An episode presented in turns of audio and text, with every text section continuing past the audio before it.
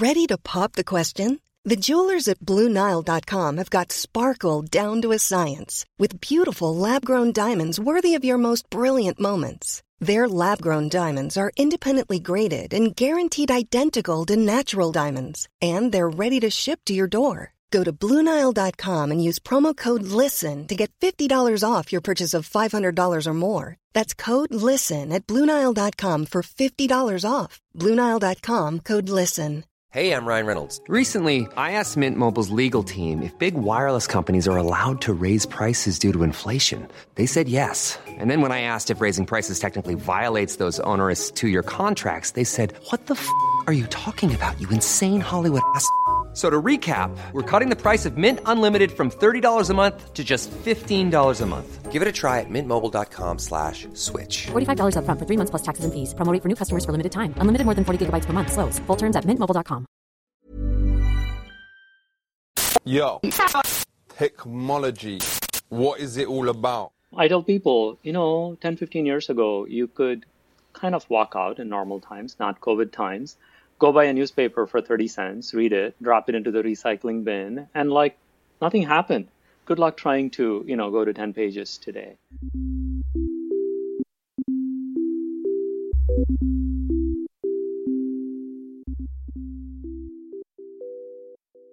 Hello and welcome to Danny in the Valley. Thank you for tuning in. We're still standing. Uh, yeah, so I had a bit of a wobble last week, but we're still here. I'm white knuckling it until January 20th. But my goodness, I feel like every week these past few months, I'm like, man, this is a crazy week. And then the next thing happens. Um, but I'm hoping, praying that this is not the case next week, which of course is the inauguration. Now, I've been writing a lot about big tech's role, its reaction to the storming of the Capitol, and, and everything else. And I'm actually writing another big piece for this weekend's paper, so do check that out. But on here, I'm taking a break from politics. And I think we could all use one. I know I can. And not only that, we have a great double episode this week. That's right, two guests. And our first, I'm very excited about. He is Sridhar Ramaswamy. For many moons, he ran the ads business for Google. So uh, he was there for 15 years. He took that, you know, really the cash cow of the Google empire from a billion dollars a year to, you know, about 120 billion dollars a year. So there's that. Uh, but he left a couple years ago, and not long after started, believe it or not, a rival to Google. Now, on the face of it, that sounds crazy. Um, why start a search engine? You know, look at Bing. Oh yeah, Bing uh, has been trying for more than a decade, and they've eked out a whopping two percent market share. But Sridhar believes his startup, which is called Neeva, can make a dent by doing what Google doesn't, which is it won't track you, won't sell you ads. Um, it will be pure, unadulterated results. And one more thing, you'll have to pay for it. Yeah, it's going to be a subscription search engine. Now, that may all sound like a very big task he set himself, but he has some very smart backers, including Sequoia, which happened to be the same venture capitalists who backed a little company called Google back in 1998. So, anyhow, we talk about why he is taking on this trillion dollar giant and how he thinks he can win. And then after that conversation, I'll bring on Francis Suarez, who is the mayor of Miami. Now, you might be wondering, why do you have the mayor of Miami on this podcast? But of course, if you're interested in the tech world, and I'm guessing you are because you listen to this podcast, you'll know that Miami is having a moment. If my Twitter feed was to be believed, everyone is leaving San Francisco because it's too expensive. COVID means you can work from anywhere. And they're going to one of two places Austin or Miami. Now, Austin, we know it's an established tech hub. Miami, mm, not so much. But Suarez is, he's really making a run at it. And who knows, will it work? We shall see. But we talked to him about the moment Miami is having and how it all started with a tweet. So do stick around for that. It's a really fun conversation. But for now, I will hand you over to my conversation with Sridhar Ramaswamy, founder of Neeva, the Giant Slayer. Enjoy. I was kind of doing some research before we got on the call, and I was on StatCounter's website, which I'm sure you're familiar with. and it shows the um, market share of the big search engines, and it's Google 92%. DuckDuckGo, I think, is like number four, number five. It's got 0.6%, and they've been at this for 12 years. I think Bing is 2%. They've been at this, I don't know for how long and how many billions they put into that. Yep. So the obvious question is why even take this on when you have this incumbent that is so powerful and so dominant, and you have companies that have been at this for a decade or more, throwing billions of dollars at it, and nothing has worked? Why will what you are doing work? You know, first and foremost is I worked in search ads, which is an you know integral part of search. Yeah. For most of the last you know 15 plus years. So I sort of intimately know all the things that Google got right, but also the things that say a Bing or a Duck um, that, at least in my opinion, didn't quite get right. Right. Um, but my larger narrative around Neeva is that search is still a really important function. We instinctively turn to it, whether it's news, a product to buy, something you're researching, oddball headache, it's the place that we you know turn to. And uh, while there are multiple search engines, they all have the same model. You type in a query, you get a bunch of ads, and then you get organic results. And the space occupied by ads keeps sort of going up relentlessly day after day, year after year.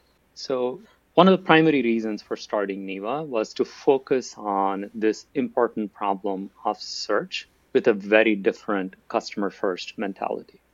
So we thought that this would both be a very different way to create a business, but also create a much more useful product. Uh, since my thesis, you know, which is an easy thesis if you think about it, is like five years from now, Google and Bing are going to have more ads on the search results page. And so those are kind of the main reasons. You know, I, my co-founder Vivek, a lot of folks in the team, we love the problem. We think it's an important one. We think important problems like this need new looks, need new innovation and ways of thinking about what a great product could be. And we think we kind of have both the background and the set of principles that will let us stand apart from how things work today. And before we get into the nitty gritty of that, can you just talk about your time at Google and what eventually led you to leave? Because um, I think you left what about two two and a half years ago. Two years like ago. That? Yeah. Yeah. So I was at Google for 15 years. Funny little story. I was sent to work on the search ads team because my first manager found the word database in my resume and said, aha, he should go work on ads. um, that was the AI that decided my future for 15 years. And, you know, clearly right place at the right time and all of that. Google was a pretty incredible place and search and search ads. Little did we realize then how much impact it was going to have on the world. And I can certainly assure you that nobody thought in the early 2000s that it was going to be a $100 billion business, which is roughly what it was the year that I left Google. Can you give me a sense of what was it then? What was that business when you arrived there? Was I mean, because I, I do recall, you know, there being a question of way back when of like, you know, well, how's Google actually going to make money? Which is wild to think about now, but that was that was a thing back in the early days. That's right. That's right. So um, search ads, if I remember correctly, made roughly 1.6 billion already, which is an astronomical number by any standards uh, yeah. in 2003. What was remarkable was the the CAGR, the cumulative growth, as it were, through all of these years. It's been over 15%, um, and so you really right. get like the power of compounding over 15 enormous years. Um, there are a few things that went into creating that success, not all divined by people, it just happened to be. The first and foremost is that you have pinpoint intent when you're serving search ads. Um, and somebody types in a pretty precise search query, you know what they're looking for. So advertising tends to be very effective and very relevant. And then you combine this with what is called conversion tracking, the ability to figure out was this ad actually useful in driving what is called a conversion on you, the advertiser's website? It's the power of these two that let people really optimize their ad spend year upon year, making it just more and more efficient to go from advertising dollars to actual sales spend. And that, you know, obviously in combination with things like the desktop to mobile transition, which was an important transition that I was a part of, um, was kind of what made Google search and search ads the juggernaut of a business that it is. Why'd you leave? 15 years is a long time at any place, first and foremost. And uh, it'll sound silly, but I was like, I have more things to do. I didn't mm. want to just retire, and I was worried that I would just get more and more comfortable. And, uh, you know, in my life, I've sort of changed tags, changed careers. I used to be an academic. I worked for Bell Labs out in New Jersey. Came out west because I, I kind of decided that I liked creating software way yeah. more. I became a manager earlier in a startup, decided I didn't like it. I really liked writing software, then kind of became a manager and learned what it took to be the leader of a really large team. My team was over 10,000 people when I left. Where was that? This was at Google. Oh, okay, the, right, right, right. Yeah, yeah, yeah. The ads team itself, obviously, you know, yeah. hundred billion dollar business is a big business. So there was a part of me that said like there are things still left to do. I like creating things, and I wanted to make sure that I tried my hand at several more things before you know before I retired. I was 50 at the time, and uh, I wanted a clean start. In many ways, being a part of Google casts a very long shadow mm. in a good hmm. way over what you have done. I was like, okay, time to press the reset button, learn new things. And uh, so I started at Greylock as a venture partner. I still am a venture partner there. I do investing part time for them. But a few months afterwards, you know, discussions with Vivek, my co-founder, got more and more serious, and that is when we decided that we were going to start Neeva. What is the problem you hope to solve? Was there like a moment where you're like, you know what, this, what the Google search thing has become is different or has strayed far enough from what it started out as, which is, you know, it started out as like you type in words to this little white box and it just produces like pure, unadulterated, organic results. And this is so useful. And today it almost feels like the yellow pages. Like you put something in and then you have five or six or seven or eight paid ads that people are paying dearly for to appear at the top of a search for, you know, whatever the term may be, and then way down there at the bottom is maybe you know what is just the, the kind of the organic answer. There isn't a single moment, you know. I would say it's a series of moments um, that kind of ended up pointing this way. One set of realizations were around the fact that this ad-supported internet that we live in is kind of not that great from a larger societal sense. There's just sort of extensive and pervasive tracking of everything that we do in the name of ad efficiency. I tell people, you know, 10, 15 years ago, you could kind of walk out in normal times, not COVID times, go buy a newspaper for 30 cents, read it, drop it into the recycling bin, and like nothing happened. That's all yeah. you did. Good luck trying to, you know, go to 10 pages today. Um, and so there was this one angle that said, like, this reliance on advertising just creates these very strange outcomes. That was one. Um, the second one, as I said, was the realization that there were just going to be more and more ads on search products. And I have to confess, I was very much a part of it. That's how you make more money. And then a third set of realizations was around the fact that you know, search engines are naturally inclined to devote more and more of the space to their own products, whether it's a Google local or flights. I used to run the flights team or other things that you did. There was this pressure, strong pressure to favor yourself when it came to the search result page. And then, funnily enough, I think the day after I left Google and joined Greylock, the first thing was I was trying to look for documents that related to a certain company.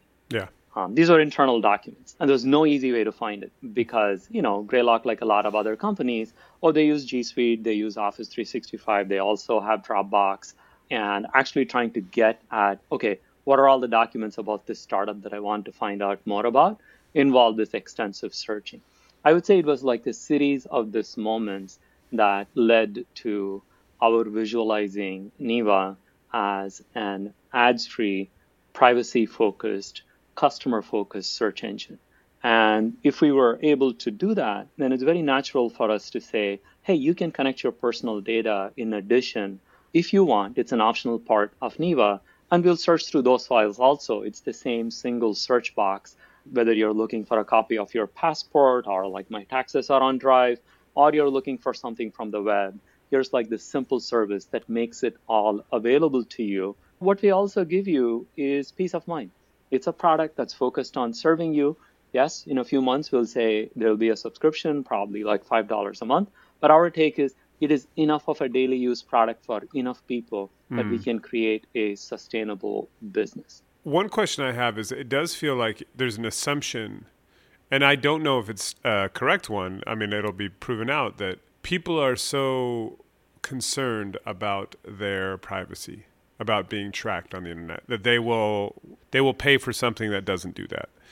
I mean, do you have any sense that that actually is true? Because it feels like, I mean, I'm a journalist, I cover the tech industry. I know well and have written much about this idea of tracking, lack of privacy, all of these things.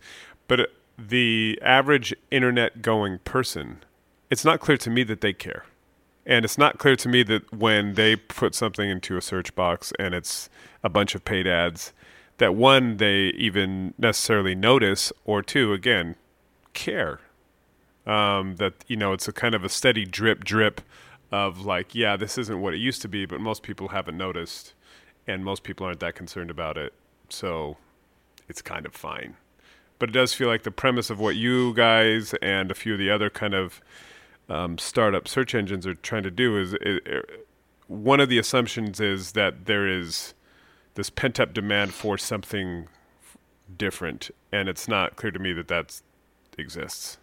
Changes like this are slow and imperceptible. And one of the things that we have learned is that there's a wide variety of opinions and degrees of alarm with respect to how people feel about this. And so we do a lot of user interviews, we do a lot of surveys. Mm. Um, the first thing that I'll say is I'm actually pretty uniformly impressed by how knowledgeable people are really? about you know about ads yeah. about the impact of ads have, uh, the impact that ads have on their own behavior, and uh, their savviness. I talked to this ice hockey mom from North Dakota who told me all the things that she did to figure out how to get the best deals for ice hockey equipment for her kids. Mm-hmm. She totally knew like where to look, where not to buy from, where to buy from. Um, so to give you more concrete stats, 20 to 30 percent of our population you know, actively dislikes the amount of search ads that there are on search engines. So it's not that they are like completely unaware of it. They absolutely know it and they actively dislike it. And what is that? What are those numbers from? Um, these are surveys that we run off of SurveyMonkey. Okay. You know, we run pretty large surveys. Uh, this is survey data. The first part about the ice hockey mom was, you know, we do user interviews. Right, right. Um, similarly, a ton of people are concerned about privacy and much more importantly, people also recognize that search in particular is a really important function. You know, it's one of the most important, you know, what one calls an aggregator function, meaning it is the one place that you start with many different kinds of intent. As I said, whether it is a local plumber or a shop or a stock that you're interested in or news or something that you need to know about taxes it's like the one place that aggregates all of these things. Yeah. Um, and so people inherently understand that this is very powerful. And there have been studies published by folks, for example, in The Economist, that talk about how search is the most valued function of all the free internet services that there are. And the final thing I'll say is you talked about market share. Mm. You know, when you started. First of all, when you're a startup, you don't worry about market share. You worry about having a viable product yep. that people will actually like and pay. Our bet is that we, for example, will be able to get to a million paying users, which for a startup is a lot of money, even if it's only fifty to hundred dollars a year. Um, that is still substantial revenue for a startup that you know we currently make zero dollars. Our bet is that that will give us sufficient momentum to be able to invest more into the product. Our bet is also that being ads free and customer first lets us create a better product. If you search for, say, uh, a product on Neeva, we don't have a vested interest in you buying that product that very instant. We're mm. perfectly happy uh, to tell you, Danny, here are some reviews. You should learn yeah. more about the product if you want. And so there is a pace and attitude to the product that comes across clearly as being customer first. It's really a combination of all of these things that makes us think that we'll be viable. And for me, viable is being able to create all the tech that we need to sustain the company, sustain the search product ourselves. Things like market share are secondary consequences of us creating a great product. And what role, if any, um, and it may be none at all, but obviously Google is being sued by the government, by 38 state attorneys general on antitrust grounds. I think the attorney general from the states, um, that suit is specifically around search. Was that part of your calculus in terms of timing this, or was it just, you know, how important is that? Because, I mean, there's a lot of people who talk about, oh, back in the late 90s when Microsoft got sued, that also happened to be when Google started.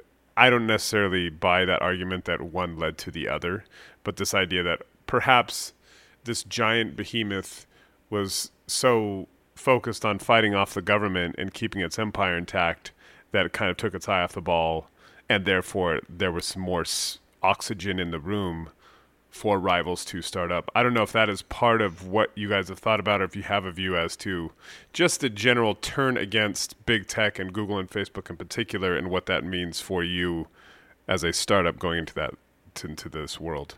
I don't think it means anything in the short term. I'm a little bit of a student of this kind of stuff on the side. These things take like five years to develop.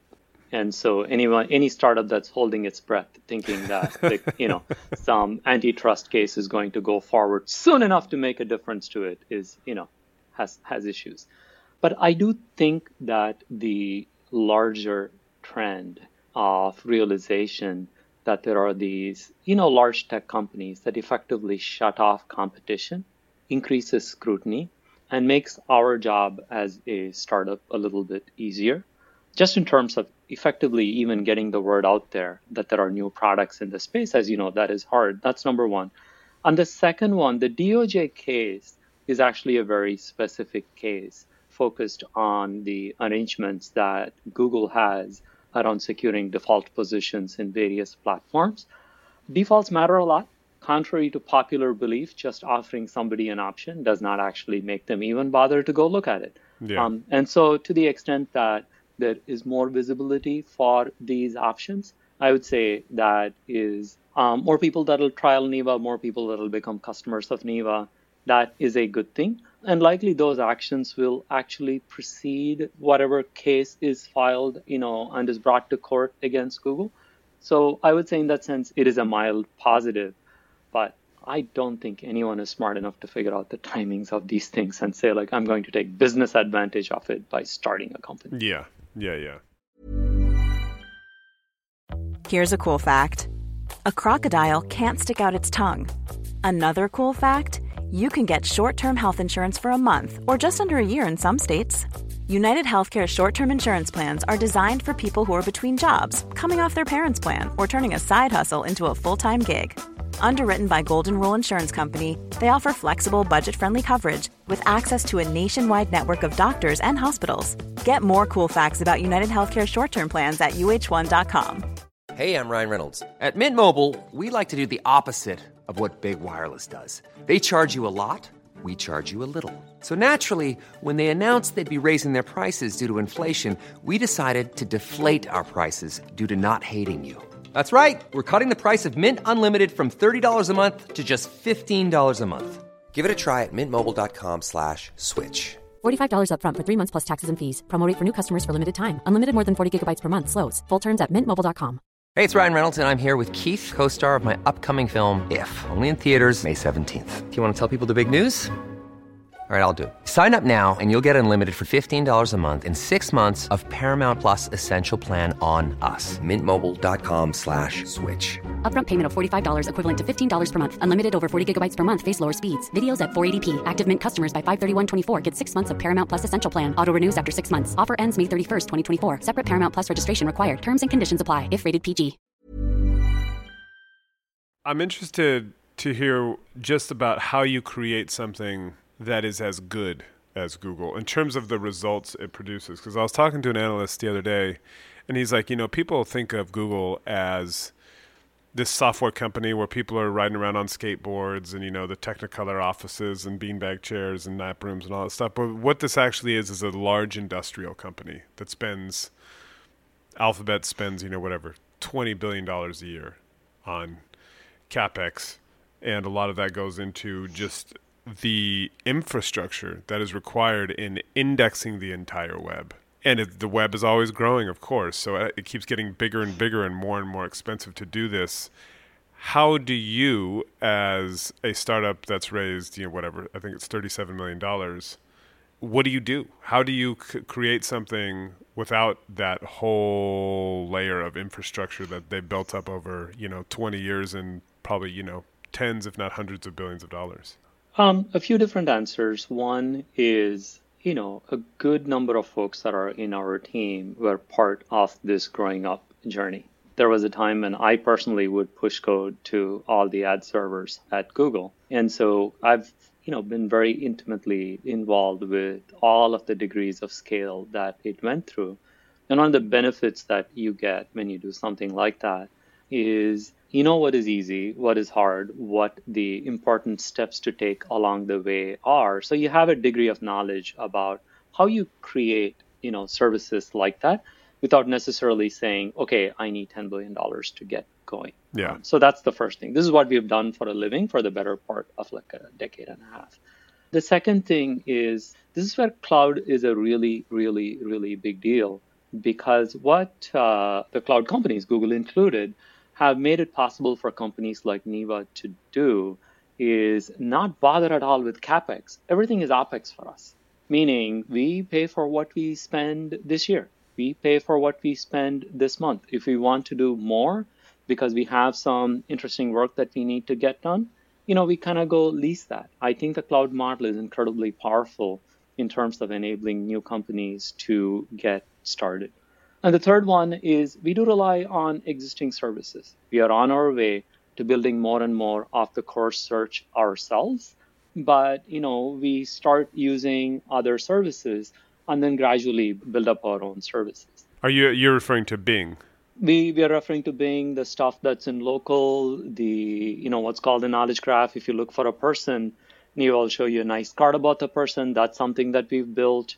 Um, when it comes to web search, we built a substantial amount of infrastructure that you know crawls and analyzes web pages ourselves. So these things are things that we can build over time. At all times, we want to have a credible product because again, you don't want a startup to be in a situation where you're like, okay, it's going to take me four years to before I can have a single customer. That's just I mean, it's not that easy yeah. to know things that far ahead in advance. So I would say we have a number of things that make it possible for us to create a search engine from scratch. The final thing that I'll say is when Google came to be, the reaction from the intelligentsia was, "What? Another search engine? Do we really need this?" So I do think that 20 years out, we are in a situation where enough have changed about um, the world that we live in, that fresh new looks at the problem can produce interesting results. But just that idea of the just the sheer amount of data and the ability to process it is what you're saying is that because cloud computing resources are so cheap and you're presumably have this search syndication deal with Bing that you can kind of ride those rails basically to approximate what say a much larger company like Google is able to produce when you type something in a little box. The first one is a much bigger deal. I don't need to put up data centers. I don't need to lease buildings. I don't need to buy rack after rack of machine and networking equipment and so on.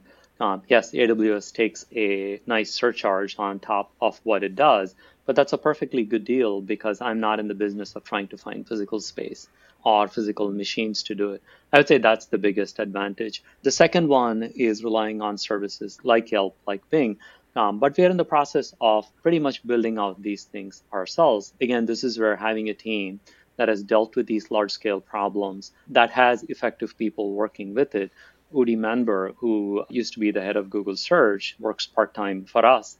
And one of our board members is Bill Coughran, who used to run search for many years at Google. And Vivek was the tech lead for the Google Assistant when it first came out.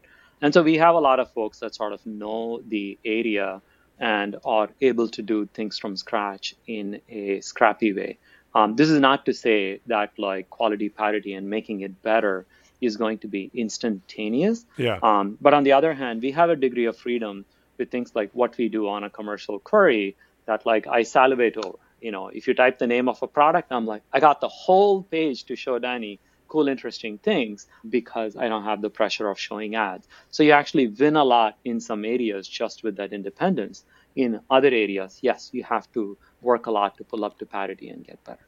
And uh, would you agree that search is having a bit of a moment in that, you know, you guys have got raised some money.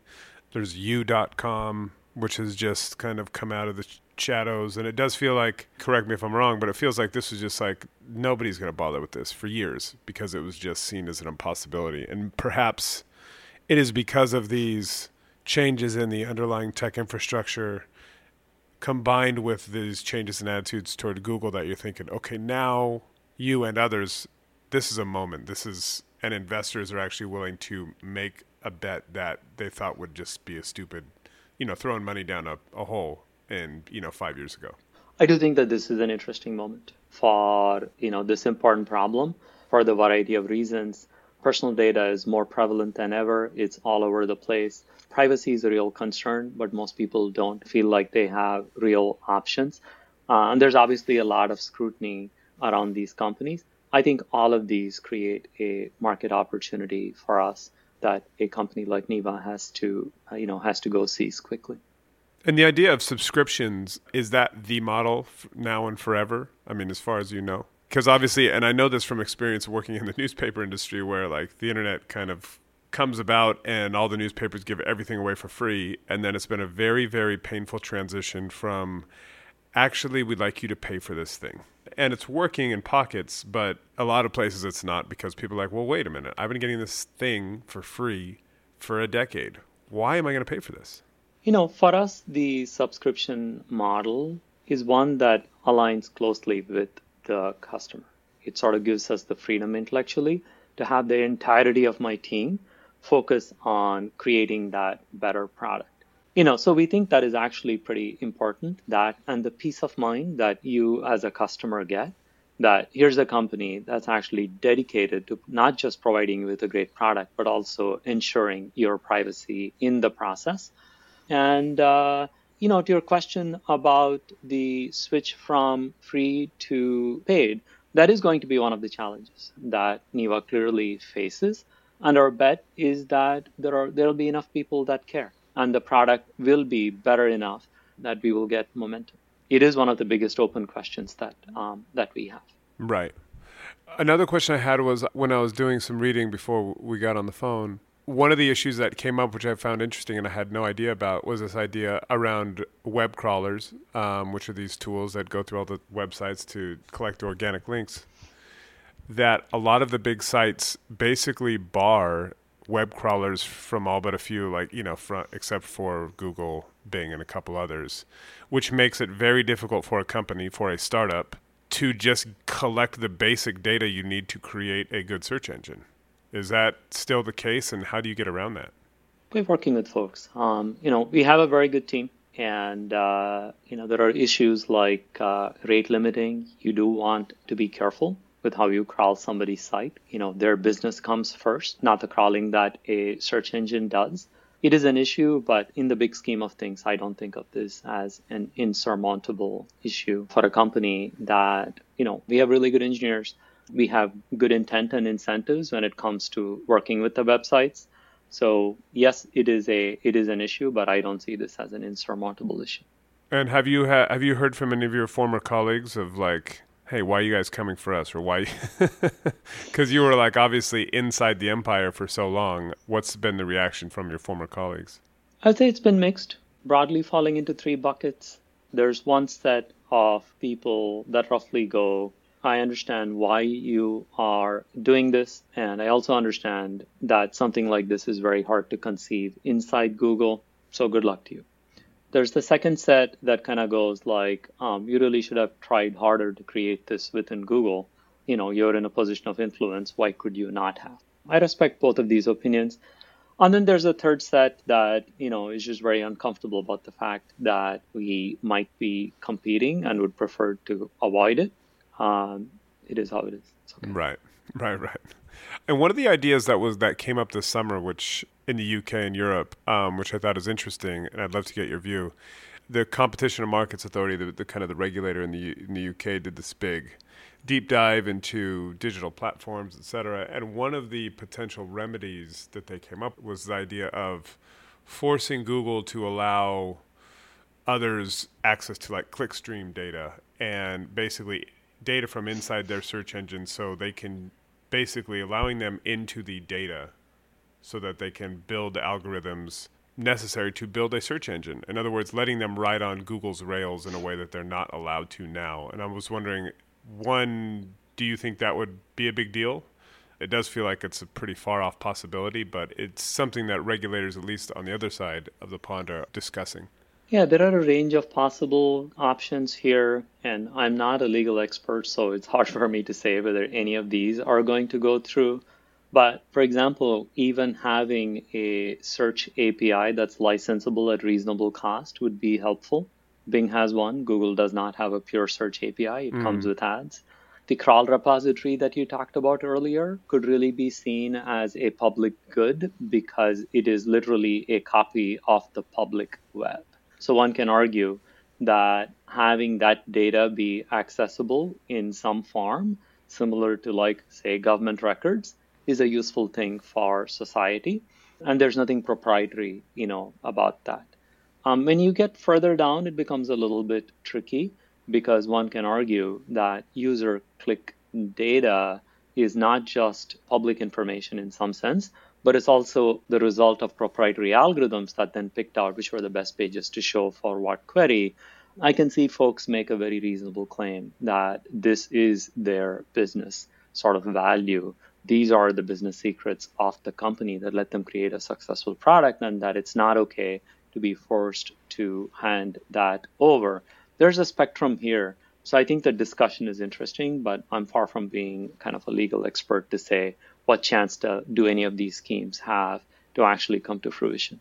And what keeps you up at night? It's hard to create a business. Um, it's hard to create a business when there is a product that's been worked on for 20 years in that sense that's the part that uh, doesn't keep me up at night it is one that it is one that concerns me but we are closer and closer you know we are currently in what you can call like a closed alpha uh, but the number of users on it is scaling up pretty rapidly and i'm hoping to get to a point where anyone can sign up for the product and have a free trial roughly three to four months from now that'll also be the time when we roll out subscriptions so we should begin to get some early data um, yes, it's been you know 18 plus months of building and getting ready for this moment, but I actually feel like there's going to be some pretty interesting growth and learnings over the next few months.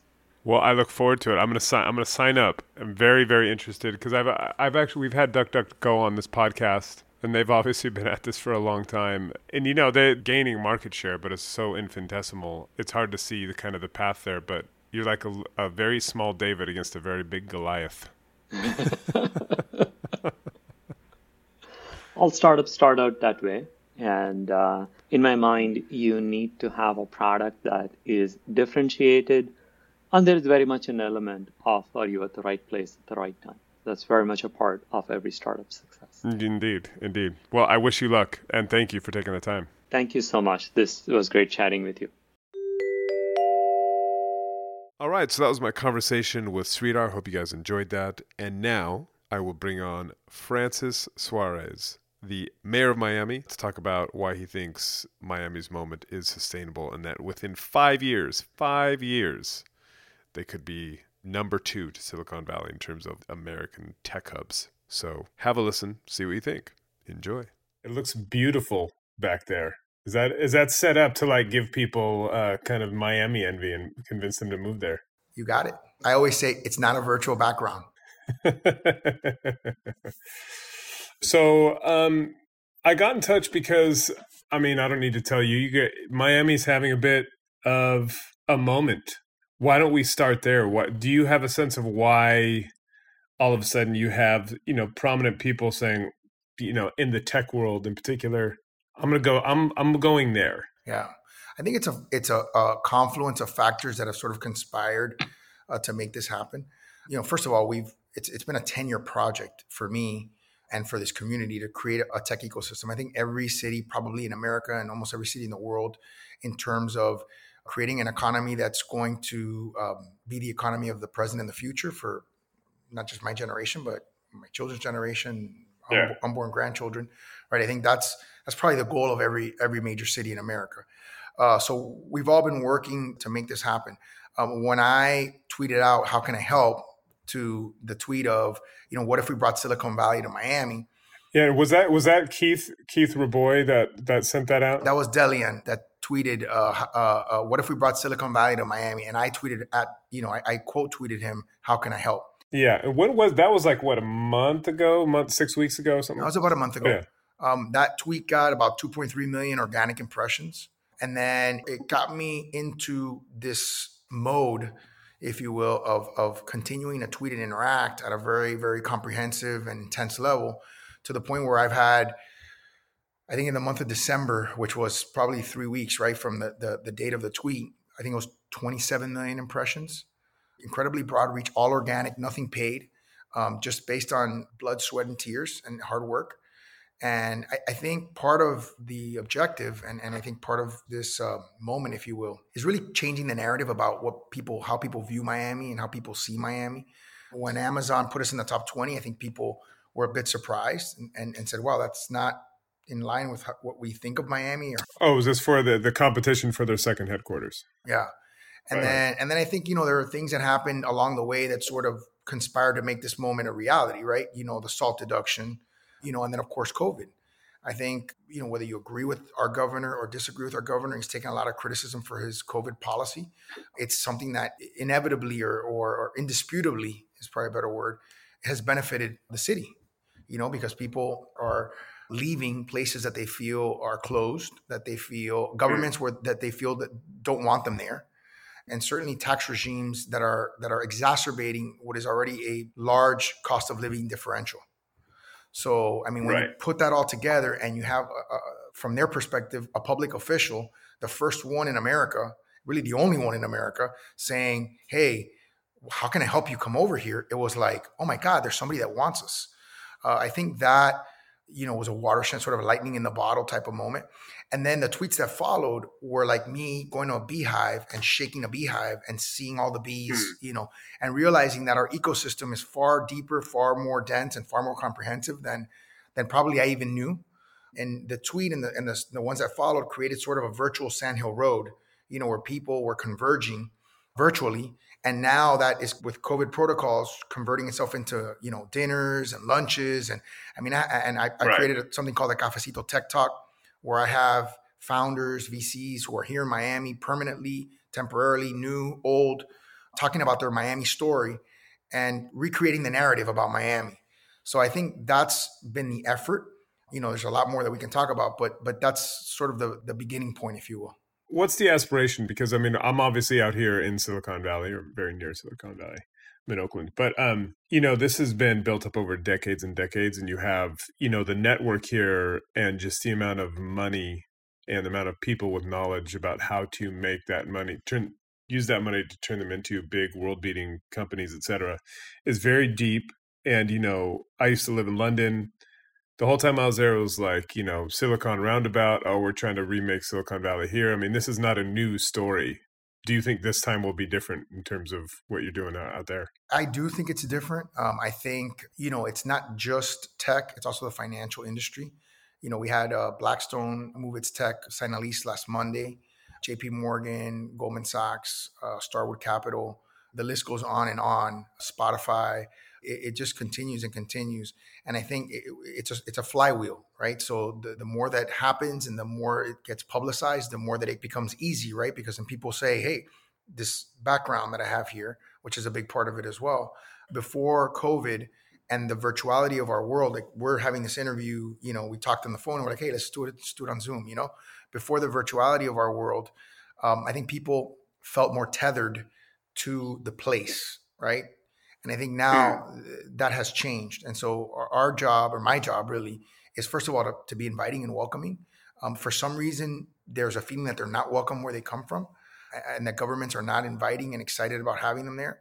Um, and at least that's a sentiment that they share with me. A lot of them. Yeah, and that was gonna. So you do get that is a kind of a common a common refrain amongst the people who are coming out there. These kind of new investors, tech entrepreneurs, etc. Yeah, it is. Uh, you know, and, and look, I'm I'm friends with a lot of the mayors, so I, I, I one of the things Yeah. I try not to do is speak ill of any mayor or city.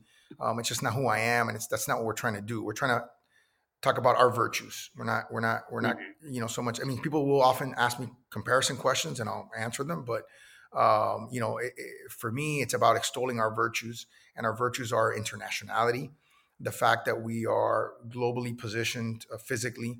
Uh, in sort of the center of the world, if you will, because we're so close to South America, we're direct flights to Europe and Asia, uh, the Middle East. Uh, so we're, we're very connected. And I think, uh, you know, we, we've had a lot of industries and, and I think tech, if you think of tech, uh, people often think of it as an industry, but the truth of it is it's a sub industry to every industry, right? It, it, it creates efficiencies in every industry. So uh, to me, it's really more about intellectual talent.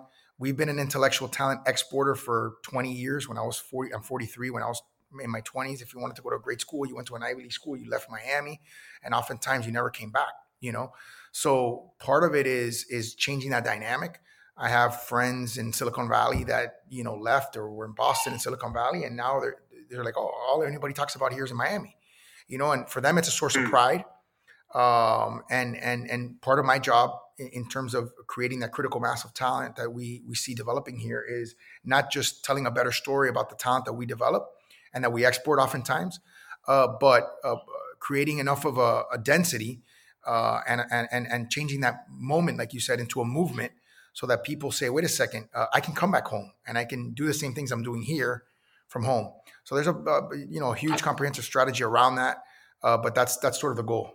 How important is tax or lack of it? I ask as a Californian who, you know, paying the highest state tax in America. I think it's incredibly important. I think the salt deduction. Uh, think about this: when you're choosing a place, I think one of the first things you're going to think about is quality of life. You want to make sure that you're you're happy, uh, that you have parks, uh, cultural facilities, uh, that your children can grow up and study, and and all those things.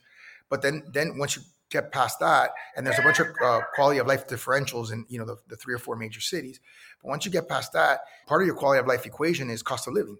So if you're paying two or three times for an apartment in in the Valley uh, or in the Bay Area for what you can get here in Miami, you start thinking, wait a second, why why am I paying more on the expense side? Then when you start looking at the income side, and you have to uh, pay more and more in taxes that you can't deduct anymore from the federal income tax, the numbers just become. I mean, it, it's like a like Malcolm Gladwell's tipping point. You know, it just it just gets to a point where you're like, that's it, I'm done. And then I think I think the virtuality of of COVID made it possible for people to dip their toe, if you will, uh, work virtually for three months or six months. And then once they get here and they realize, wait a second, this is not the same city that I left 20 years ago, or this city has really grown up, or wow, all the things that I like to do there, or actually is better. You know what I mean? That the, the culinary scene is better, the art scene is better. And so those are things that are allowing people to rediscover Miami or discover Miami for the first time. And I think we're winning that competition. And is there any are there any numbers you can put around, you know, because I like many tech journalists spend a lot of my time on Twitter. And if you read Twitter, it's like, oh my God, everybody is moving to Miami or Austin. But is there any kind of sense, you know, kind of numbers you can put around like, you know, what is actually happening on the ground, whether that's, you know, new incorporations or people, you know, net, high net worth individuals showing up there and setting up there? So I, I would say, um, obviously, we know the big players, right? We know the stories. It's it's a lot more anecdotal than it is empirical. This has really been a month, and like I Yeah. said, you know, let's say I, I meet fifteen or twenty people. I'd say a good percentage of them have said, like Keith, right? Like I'm in. That's it. I'm buying my house. I'm in. This is like permanent. I'm Yeah. done. And then there's another percentage that are like, I'm dipping my toe in the water. I want to see if this is real. Uh, I've been reading the same things that everybody else is reading. I want to check this out. What is this phenomenon all about? And then so then I become like a college recruiter, football recruiter. You know what I mean? And so I'm I'm I'm focusing on that second half and getting them connected to people. You know, creating like I said that virtual Sand Hill Road and making sure that people feel like the densities here. And you can go to my Twitter and look at some of my Cafecito Tech Talks and see how people. These are all organic three to five minute conversations, and they're saying literally, I've had more productive meetings in four days in Miami than I've had in four years in Silicon Valley. I mean, their words, not mine. And I'm hearing that over and over again. It's not a one time thing or a one off. But I, I'm sure there'll be metrics as this phenomenon unfolds. I'm staffing up, right? So I'm creating a, a, a chief technologist position in my staff and doing a back end office because literally I was doing it all by myself. And the, the, the number of DMs and the number of meetings that I have, you know, are impossible for one human being to do that and and, Yeah. and still be married and, and not have a wife that you know wants to basically kill you, right? Um, so uh, you know, I'm, I'm young and energetic, but there's there's limits to everything. So listen, we're analyzing everything. We're analyzing comparative laws. We're analyzing comparative incentives. We're analyzing any sort of things that are perceived weaknesses or real weaknesses to strengthen them. So what I feel like we've done it, we, we've had this 10 year movement and we're kind of like a startup, if you will, in tech. And now we have this accelerator, right? Or, or like a VC that's investing in us, right? Yeah. Saying, hey, we believe and we're accelerating this. So I think we're compressing another 10 years worth of growth into 12 months, maybe 24 months. And, and so my job is to make that a reality and sustain it. if you had to kind of boil it down into one factor that's really because as you say if you've been at this for 10 years um, because you haven't been mayor for 10 years you were I was a councilman for eight years. I've been mayor for three. So it's I've been an elected official for 11 years. right is there one thing that kind of has pushed it is it covid that has kind of really kind of made the moment so to speak I think if I had to identify, I'd have to say at least two, right? I, I would say COVID, and then I would say the tweet in terms of this moment. I think the migration has been happening already. It's been happening for a few years, uh, certainly for two or three years since SALT. So there was a SALT migration. For people who don't know what salt is SALT is a the, the, it's a tax deduction for state and local tax deduction. So that's what SALT stands for. So so for those that don't know, like let's say in New York or in California, Yeah. you have to pay a state income tax. You have Yeah. to pay oftentimes a city income tax. We don't have a city income tax and we don't have a state income tax. So previously, before SALT, you can deduct those income taxes from your federal income taxes. So it was a wash. It didn't it didn't cost you Yeah. Uh, under the the new tax law. You know, because really they were getting a double benefit, right? The fact that a, a municipality decided they wanted to charge an income tax. We don't charge an income tax. We charge a property tax. Yeah. Uh, and they, by the way, they capped the property tax uh, as well at ten thousand. So uh, the, you know, the deductible. So the fact that we have a lesser, uh, cheaper real estate real estate values and, and a you know less expensive cost of living also benefits us on that. right so what next how do you kind of how do you keep the flywheel going in the in silicon valley speak I think you do it by number one, telling our story, right? I think I don't think we've done a great job of telling our story. I think a lot of people come down here, believe it or not, and they're very quiet about it. And I've been, I've met with a few people that I didn't even know were in Miami. I, I met with somebody who was running a thirty billion dollar fund, lived three blocks away from my house. I had never met him. So part of it is there's a lot of people that are here. There's a lot of institutional capital that's always been here. They're just very quiet um, for a variety of reasons. And now they're seeing this movement. And they're saying, "Wait a second, we want to be a part of this. This is this is fun. This is great. People are talking about it." Um, so I think they're kind of flirting with the with the idea of becoming ambassadors, if you will. And the flywheel continues because if we continue to be in the news, if we continue to have you know these companies moving, the narrative continues to build upon itself, and the the sense that Miami was just a fun and fun retirement community, uh, that reputation changes. Right.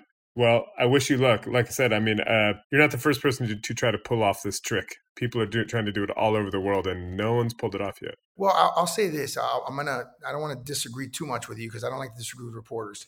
Uh, but but, but I'll, I'll, I'll, depart a little bit, and I'll say this. A lot of people who have done our Cafecito Tech Talks have said that this is very reminiscent of New York 08, 09.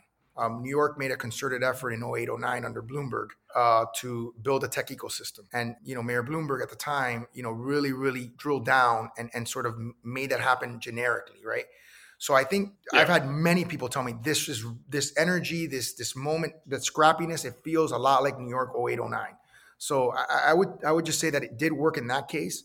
And I think we could easily be, you know, the third, fourth, you know, depending on where you put Austin, second biggest tech hub in America in less than five years. And that's what's interesting. And then I'll let you go. Is just this the scattering to the four winds of people that COVID has kind of forced, and now, as you say, people are kind of like, oh, actually, this kind of works, and I can just I don't have to be in one physical place, the place that I thought I had to be. But the the kind of the yeah the spreading out, the great spreading out, I think will continue. and it will benefit Miami. And I think the second part is, you know, it's been such a disruptive year for business that you've almost gotten like a pass in in making decisions that you know. Uh, listen, moving a moving decision is a big decision. It's it's like moving your house, moving your family. It's a big decision. So when when you have a disruption like what happened in 2020, it's it's almost even failure. It's almost like acceptable, right? Because you realize, hey, we have a mulligan. This is like a mulligan year. So I think it, it created, it opened up the opportunity uh, to be able to be creative, if you will, and do things differently. And by the way, we're doing other things to try to capitalize on that as well. Well, I wish you luck, and um, we'll speak again maybe in six months, a year, and see uh, see how it's all going. And that is all the time we have. I want to thank Francis. I want to thank Sridhar for taking the time to chat. Uh, I want to thank you for listening and, of course, giving ratings and reviews, which you guys always do, which is always wonderful. And yeah, if you're interested in my musings on big tech and you know the great deplatforming of Trump, do check that out this weekend in the paper or at thetimes.co.uk. And until next week, I leave you in peace. Stay safe, stay sane. Bye bye.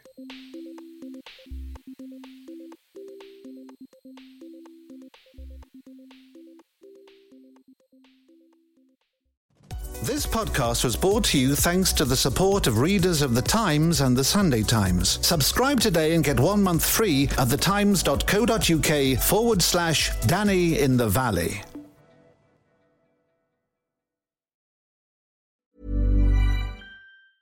Hi, I'm Daniel, founder of Pretty Litter. Did you know cats tend to hide symptoms of sickness and pain? I learned this the hard way after losing my cat, Gingy. So I created Pretty Litter, a health monitoring litter that helps detect early signs of illness by changing colors, saving you money and potentially your cat's life. Pretty Litter is veterinarian developed, and it's the easiest way to keep tabs on your fur baby's health right at home. Go to prettylitter.com and use code ACAST for 20% off your first order and a free cat toy. Terms and conditions apply. See site for details. This message comes from BOF sponsor eBay. You'll know real when you get it. It'll say eBay Authenticity Guarantee. And you'll feel it. Maybe it's a head turning handbag, a watch that says it all, jewelry that makes you look like the gem, or sneakers and streetwear so fresh every step feels fly. eBay gets it. So look for the blue check mark next to that thing you love and be confident that every inch, stitch, sole, and logo is checked by experts. With eBay Authenticity Guarantee, you can trust that feeling of real is always in reach. Ensure your next purchase is the real deal. Visit eBay.com for terms.